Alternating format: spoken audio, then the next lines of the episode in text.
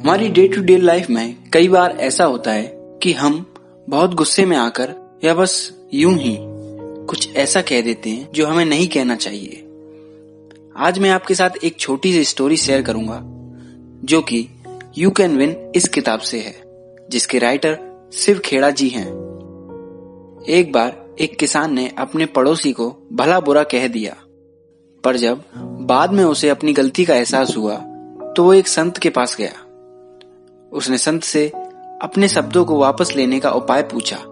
संत ने किसान से कहा, तुम खूब सारे पंख इकट्ठा कर लो और शहर के बीचों बीच जाकर रख दो। किसान ने ऐसा ही किया। फिर वो संत के पास लौटकर आया।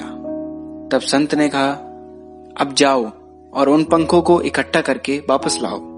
किसान वापस गया। तब तक सारे पंख उड़ चुके थे और किसान खाली हाथ संत के पास पहुँचा। तब संत ने कहा ठीक ऐसा ही तुम्हारे द्वारा कहे गए शब्दों के साथ होता है। तुम आसानी से इन्हें मुँह से तो निकाल सकते हो, लेकिन चाहकर भी वापस नहीं ला सकते।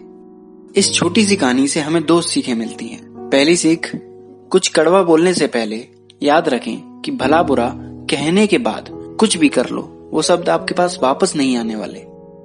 हाँ आप उस व्यक्ति से क्षमा मांग सकते हैं, जो कि आपको मांगनी भी चाहिए।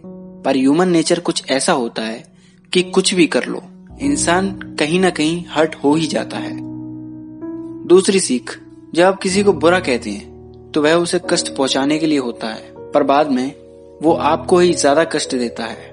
खुद को कष्ट देने से अच्छा है, चुप ही रहा जाए। आज के लिए बस इतना ही। अगली बार फिर मुलाकात होगी किसी नई बुक या स्टोरी के साथ। तब तक के लिए अपना ध्यान रखें और सीखते रहें।